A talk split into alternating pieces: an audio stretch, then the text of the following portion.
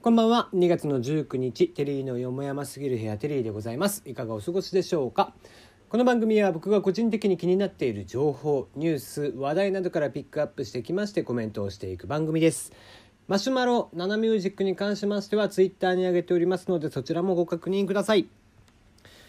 さて久々にねちょっと天気がぐずついていて、えーまた明日はね晴れてえらい暖かいみたいで、えー19度とか17度とか見てますけどもね。まあもうだんだんとねこうして、えー三寒四温で、えー、暖かい時期がやってくるということでねようやく冬を乗り越えれそうな予感がしてきましたがまたねこれが3月入ってくると、えー多くの人が悩まされる、ね、花粉症なんかも出てくるわけですよ。まあ、僕もね鼻炎を持っておりますがなんか鼻炎なんだけど今一つ花粉症ではないらしくてでまあそのおかげであまりこうぐずって、えー仕事にならんみたいなことにはならないわけなんですがまあそれでもね、えー多くの人がこう花粉に悩まされる時期になってきますんでねあのー早めにね薬をもらいに行った方がいいそうですよああいうのは。うんあのなってからね症状が出てから病院に行くとね非常に大変だとあまり効きが良くないということなんでね、えー病院に行くのはできるだけお早めに、えー、なんだったら今月中にでも行ってもらえたらいいんじゃないかなと思いますが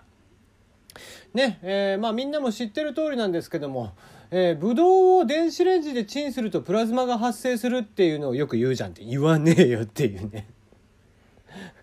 えー僕も初めて知りましたが、えー、ブドウをですね、まあ、ここでいうブドウというのは、まあ、日本の場合ブドウあのデラウェアって言ってねちっちゃい粒が小さいタイプの方がポピュラーだったりしますけども、えー海外ではやっぱり巨峰ぐらいのブドウの方がおねポピュラーだったりしていてでそのね、えー海外でいうとこのブドウまあ大きめのブドウのやつですよ。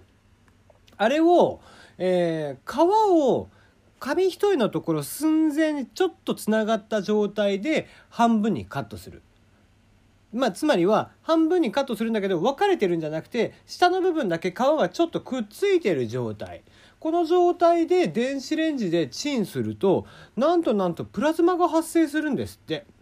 でこれはまあ随分長い間まあそれがそうなんだということはこれが起こるんだということはちゃんと発見をされていたそうなんですわ。でこれ実際家の中とかまあ家庭のね、えー中でも全然実験ができるそうなんですけどまあまあ実験したところで電子レンジがね壊れるかどうかっていうのがありますんであまりおすすめはしませんけども。そんなね、えー非常にポピュラーな、えー科学マニアの連中では、えーポピュラーなブドウを電子レンジでチンするとプラズマが発生するという現象この現象がついにですね原因が明らかになったということですね。これはですね一般的には今まではその非常に小さいブドウの組織この組織に電磁波が集中していくつかの分子が引き裂かれる際に、えー過電イオンが発生するという考え方をされていたそうなんですけどもどうやらそうではないらしくて今回ね新たに、えーコンコルディア大学で研究した結果ですね、えープラズマが電池機のホットスポットから純粋なバルク効果として発生しているとのことです。まあ、などういうことかというとブドウはねその電磁波を捉えるのに適切な屈折率とサイズを持っていると。で半分にしたブドウをギリギリの距離まで近づけておきますと2つの間にエネルギーが集中するホットスポットまあ集中点ですね集中する点が生まれるホットスポットが生まれるとでそれによってブドウはアンテナというよりは、えー振動を増幅させるトロンボーンのような状況に陥ると。このトロンボーンは音を出す際に特定の波長の振動だけを増幅させて他の波長を抑える仕組みになってるんだけどこれと同様のことが電子レンジに入れたブドウでも起こるということね。で半分にカットされたブドウの中で増幅した電磁波これはホットスポットに集中することによってホットスポット内で原子と分子が熱されて電子を維持できなくなってしまいその結果プラズマの光が発生するということみたいですね。えっと、一応実験を繰り返した結果ですね、ブドウの他にも、えー大きめのブラックベリーであったりだとか、ウゼランの卵なんかでも、これを同じことを発生させることができるということなんだって。うん、まあいろんなことを研究してる人が本当にいるよね。えーこれが分かったからっつってね、別になんちゃないような気もするんですけどね。はい、えーまあ、ちなみにこのプラズマ、えーもう皆さんも知ってる通りだからあまり説明しなくてもいいでしょう 説明しときます僕もよく分かってないんでねえー固体液体気体に続く物質の第4の状態です、えー、これはつまりどういうことかというと氷である固体を熱することによって液体化します液体は熱することによって蒸発し気体になりますさらにその気体になった、え、水分というのを熱することにより高温化された、え、水蒸気というのは分子が分解されてそこに、えー、陽イオンと電子が分かれて運動することによって電磁波が生まれそこが光って見えるというのがプラズマですね。はい。えー、僕もよくもうなんか適当に説明してるんでこれぐらいでいいでしょ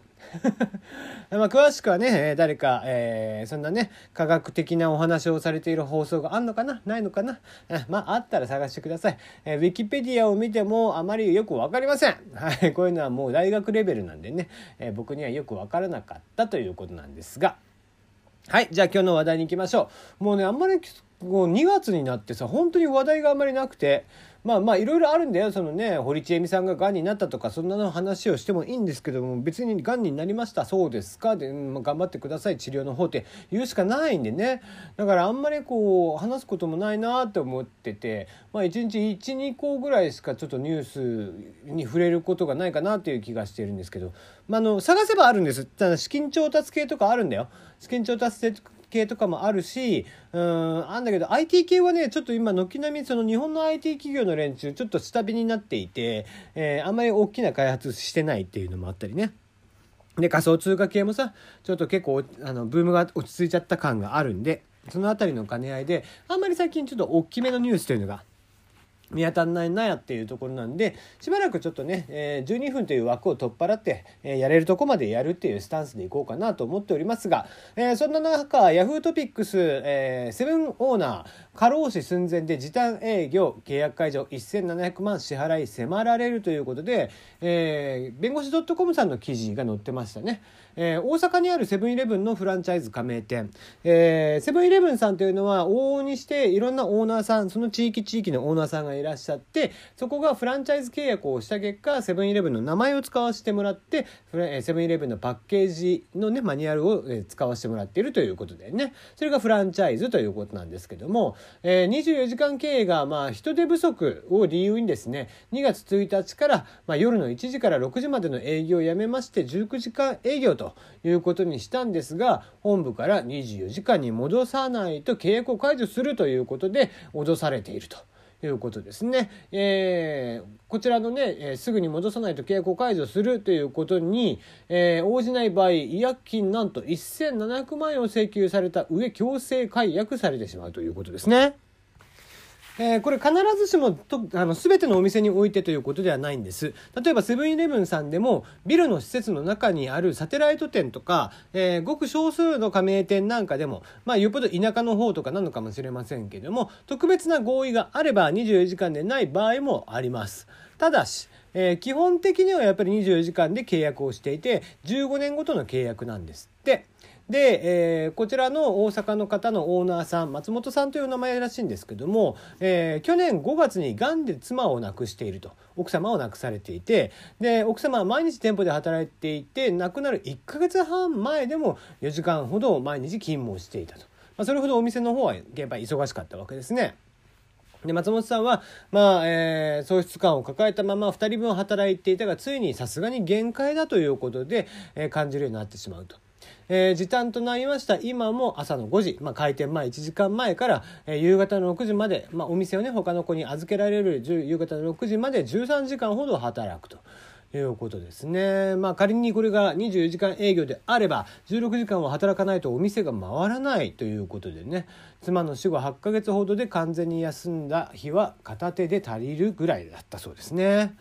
まああのブラック企業っていうものがね昨今いろいろ言われている中、えー、まあそのブラック企業というものが一般的にはその従業員とそこに働く従業員と、えー、運営側経営側の問題ということが今までは多く取り沙汰されていましたが、まあ、こうした中でファミリーマートなんかもやっぱり同じような店舗があって、えー、死亡者まで出ているという事件がありましたんでファミリーマートは少し若干緩くなっているそうなんですけどもセブンイレブンさんは一向にそんなことはなくてやっぱり24時時間の強制営業というのを、え求め続けていると。えー、まあ、どちらがブラック企業かということですよね。多分、セブンアイ・ホールディングスとして、えー、まあ、そういったブラック企業であるという声はなかなか聞くことはないわけなんですけども、えー、フランチャイジーであるね、え各オーナーさんにおいては、えかなりブラックな契約を求められているということですよね。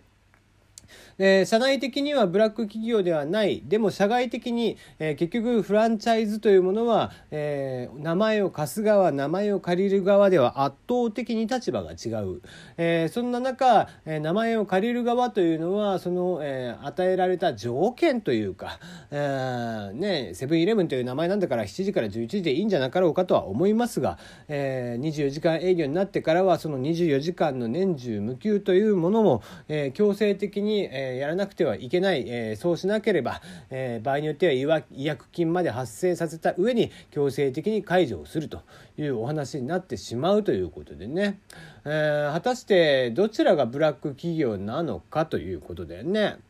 うん。まあ、自分たちは社会的インフラであるということを言って、えー、まあ、上から目線で話をしているそうなんですが実情としてなかなか地域地域でやっぱりその最低のね賃金であったりだとかってするところがあってそれに見合った売り上げがちゃんと立てれているかどうかというとやっぱりオーナーさんはそこのね状態を見て、えー、貸借対象を見ながらね、えーこう採算が合うのかというのを考えた上で人も雇わなければいけない。えー、人雇うというのは、まあ、少なからず、えー、15万から20万ぐらい、えー、20万ちょっとぐらいの、えー、人件費がさらに上乗せになってしまう。その上乗せになった分を果たして24時間営業にすることによって、まあ、夜はだったらね2人分それを雇わなきゃいけないわけですから40万円ぐらいをペイできるのかどうかとかっていうのを考えていくとなかなか難しいんじゃないかということですよね。うん。果たしてセブンイレブンさんはこれをこのまま強制的に続けていくものなのかちょっと気になるところだなと思って紹介をしてみました。それでは